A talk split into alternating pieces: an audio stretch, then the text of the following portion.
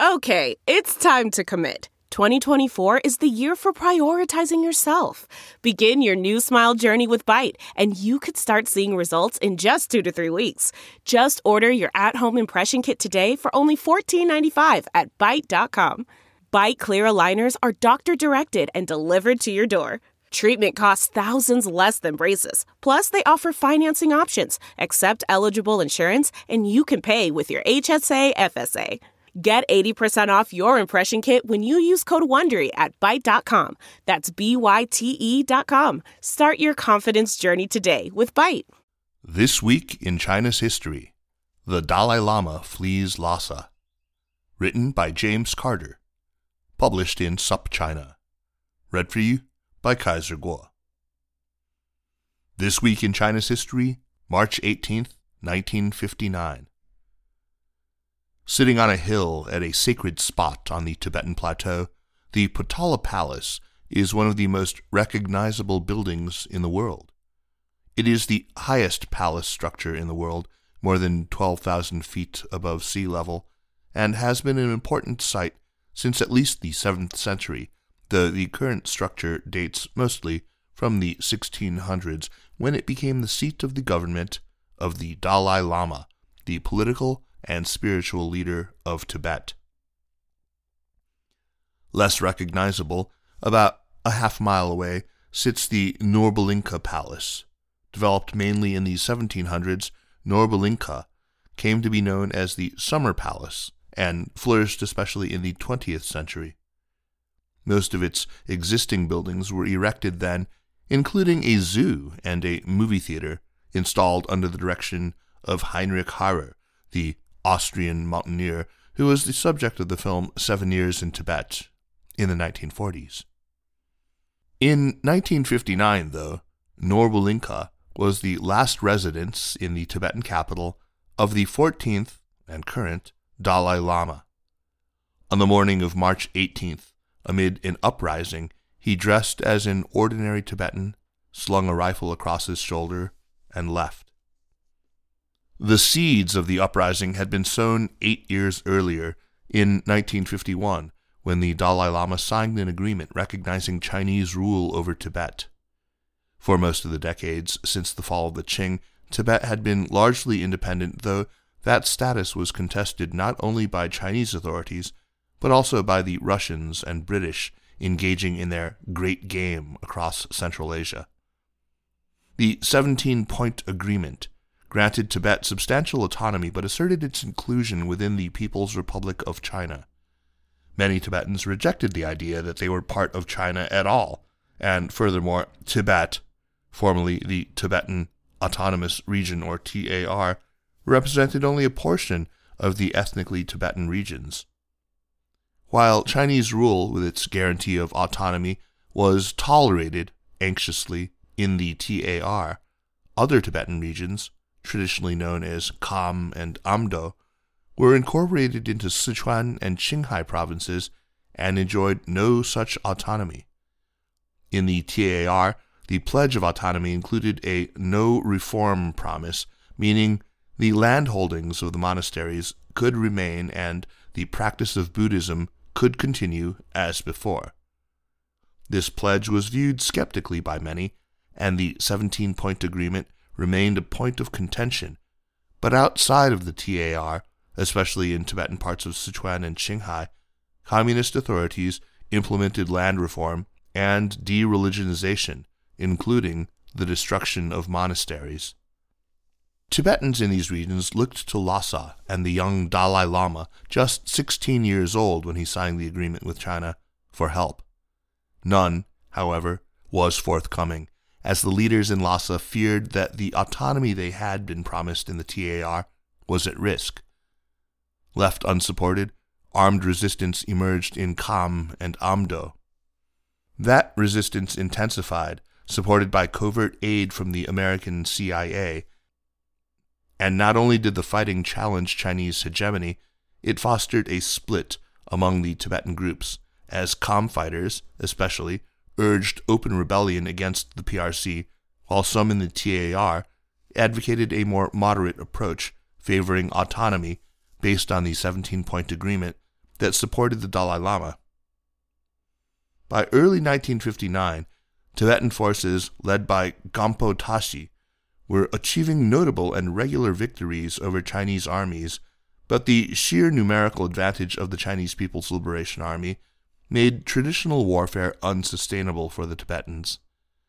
In February 1959, Tibetan resistance fighters began filtering into central Tibet, the TAR, and Lhasa. In early March, Tibetans observed the Festival of Monlam. In 1959, part of the celebration was the completion of the process affirming the 14th Dalai Lama's status, four days of prayer and examination at Jokhang Temple, Tibet's most sacred site.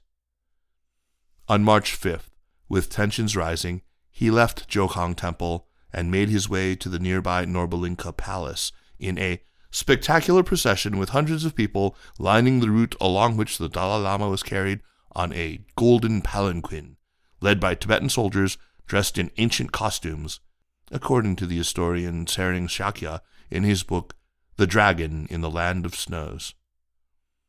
Nearly 100,000 Tibetans made their way to Lhasa three times the city's normal population, for the festival, and among them were Tibetan insurgents. Pressure was mounting in multiple directions. In the midst of this, in the midst of this, Chinese General Tan Guan-san sought a public display to celebrate the Dalai Lama's completion of his degree, but more importantly, demonstrate his support for Chinese rule and, Tan hoped, put a stop to the insurrection. The occasion would be a dance performance that would take place at the Chinese military camp on the outskirts of the capital. Logistics for the visit struck Tibetan officials as peculiar. There would be no formal ceremony and no Tibetan bodyguards. Chinese soldiers would arrive at the Norbulingka to escort the Dalai Lama to the camp, and the streets were to be cleared to accommodate the move. All security would be provided by the Chinese. Rumors quickly spread that the goal was not a musical performance, but the abduction of Tibet's leader. Reports of Chinese planes, fueled and standing by at the airport, supported the rumor, as did the Chinese desire to have the Dalai Lama attend the April National People's Congress in Beijing. The rumors provoked thousands of people to gather at the Norbulingka on the morning of March 10th to protect the Dalai Lama. When Chinese officials arrived, the crowd blocked their way. Demanding to see the Dalai Lama, the crowd turned its rage on Tibetan officials who worked with the Chinese, beating to death one of them, Kunchung Sunam Gyamtso. Kunchung Sunam Gyamtso. The Tibetan uprising had begun. Confusion and division defined the next week. The crowd showed no signs of dispersing. Oblivious to the scale of the unrest, the performance at the Chinese military camp went ahead as scheduled, and although the Dalai Lama did not attend, the rest of the Tibetan leadership did. In the big picture, the Chinese were divided from the Tibetans, and the different regions of Tibet were divided from one another. Some observers believed that civil war among the three different Tibetan regions was imminent, with Kham and Amdo refusing to acquiesce to Chinese rule as they perceived the Dalai Lama had. Within Lhasa, everyone waited for the second shoe to drop. The Dalai Lama's inner circle was divided about the protests. Trying to win the Dalai Lama's support, the Chinese troops did not clear the demonstrators from around his residence. On March 12th, as many as 15,000 women gathered at the foot of the Potala to protest the Chinese occupation part of several days of demonstrations renouncing the 17 point agreement. Inside the Norbulingka, the Dalai Lama found himself in a difficult position. The Chinese forces were restrained in part because they held out hope that the Dalai Lama would oppose the demonstrations, but to do so would put an end to Tibetan hopes for independence. If he came out in support of the demonstrators, he feared a bloodbath but delay was only possible for so long.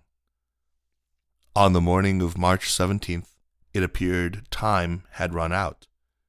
Chinese artillery shells landed near the Norbulingka, and the Dalai Lama decided to flee the city. He was a vital propaganda piece for the Chinese, but puzzlingly, no precaution to prevent his escape seemed to have been taken. That evening, dressed in civilian clothes along with members of his entourage, the Dalai Lama fled the palace and the capital. He has yet to return. In the days that followed, the worst fears were realized. Chinese troops and artillery spread throughout the city and engaged with Tibetan protesters. Five days of intensive fighting ended when Chinese forces broke through lines defending the Jokhang Temple and captured the seat of resistance on March 23rd. Leaders of the protest were arrested, including Pamo Kusang, who organized and led the women's protests on March 12th. The Dalai Lama slipped undetected out of Tibet at the end of March and established a government in exile in India. His government estimates that more than 80,000 Tibetans died in the uprising, though it is impossible to confirm those reports. This Week in China's History is a weekly column.